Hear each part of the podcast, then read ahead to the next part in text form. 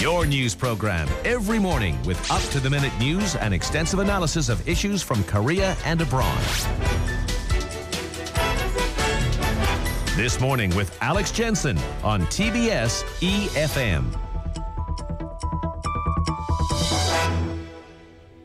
So then at 7:39, the recent Chinese stock market crash was obviously a reminder of the challenges involved in anticipating fast-moving markets, even if, like me, you view these things slightly dispassionately. Maybe, though, you did have a lot at stake, and you can say that, you know, you felt the pinch of that. The thing is, down the line, we all feel the pinch one way or another. The effect on macroeconomics is undoubted. So very helpful to have somebody, not only on the line now, but in the world, who can help us anticipate these moves. So as we now continue to celebrate the start of our new fall season, we've got the pleasure of introducing Nobel Prize winner Dr. Lars Peter Hansen. He received his accolade in 2013, having advanced the field of econometrics. Thank you very much for joining us. Oh, it's my pleasure. Dr. Lars Peter Hansen, also Distinguished Professor of Economics at the University of Chicago. Just to complete the introduction, can you tell us a bit more about your model and how you've contributed to this field in as simple terms as possible, just to kick us off? Sure. So I guess the work that I was recognized for had to do with the following. I've been fascinated over the years with the connections between financial markets and the macroeconomy, and one could imagine that to study this, you had built some elaborate model of the macroeconomy with a bunch of specificity having to do with the financial markets, and this could be a very, very complex modeling venture. And as a field, we're still learning about all this stuff. So that the statistical methods that intrigued me were ones that I think have allowed you doing something without doing everything. It allowed us to think about these linkages between the macroeconomy and financial markets without having a full-blown model of the macroeconomy and a fully rich model of all the financial markets. So it was allowed us to take a step in terms of a more fundamental understanding without having to mix everything together simultaneously all at once. And I think and that led to a lot of myself and a bunch of other researchers applying these methods to try to understand things better. Yeah, I mean, there are countless mathematical models that can be applied very successfully to real-world situations. Can you tell us about some cases where econometrics has helped to identify hidden economic trends? Yeah, so I can best talk about the type of applications that intrigue me and interest me. Yeah, sure. So as I said, my interest in econometrics was this linkages between financial markets and the macroeconomy. So, how do financial markets reflect what goes on in the macroeconomy, and how do changes in financial markets influence the macroeconomy? What are the linkages there? And that's which remains a very fascinating topic to me. And to understand this, what's been interesting is to think about inside financial markets at any point in time, investors are weighing different type of opportunities for investment with different types of risk associated with them and different type of opportunities.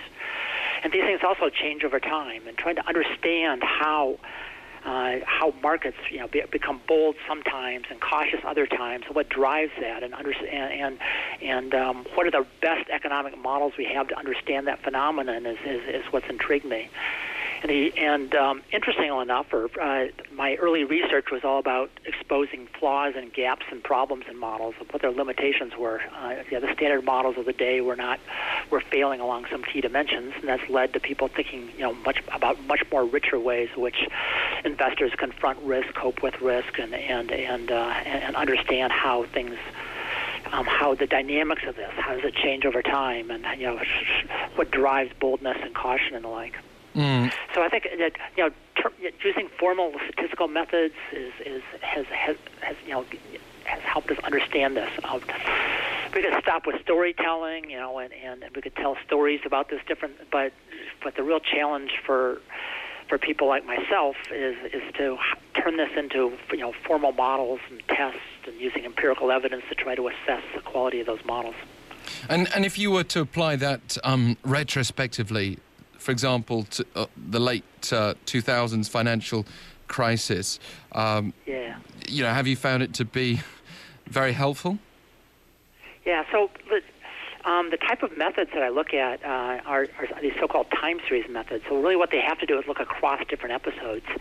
And so they're not all designed to give you a very specific narrative of each different episode, but it's more try to connect the episodes. You know, how does the past influence our thinking about the present and future and the like? Mm-hmm. The thing about special about these financial crises is they seem to, at least this one, catch people by surprise. There's a sense of a certain comfort with the way things were, and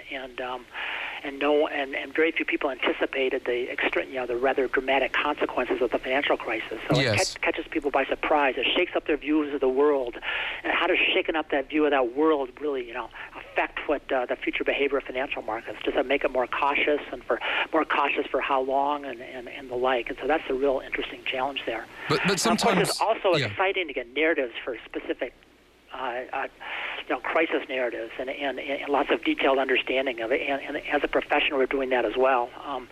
That's less involved with my own research, but I think that's really a critical complement to the type of issues that interest me.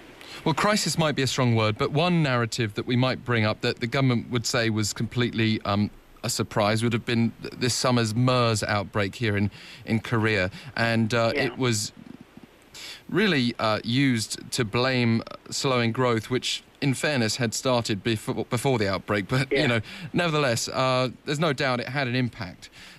So how far does a model like yours take into account unexpected developments like that? So that's the really thing that makes the model tick in many respects. How do we capture the uncertainties, and how do we guess about the uncertainties that might occur in the future?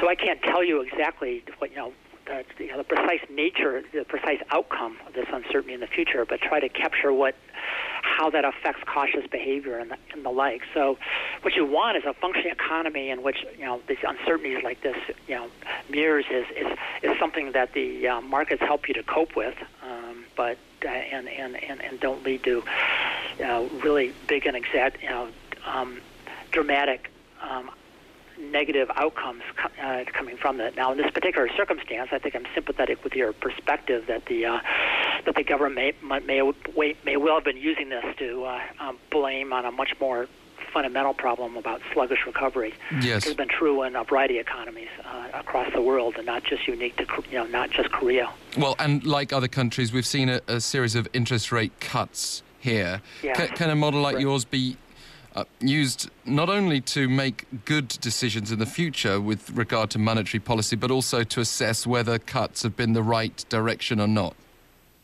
Yeah, so there's fascinating questions about the role of cuts, and I think it's still to be understood. Like in the United States, there's a so-called dual mandate, that the role of monetary policy is to both not let inflation get out of hand, but also to support labor markets. And it's a linkages to labor markets, which is a much more subtle thing from the standpoint of the empirical evidence, which I think and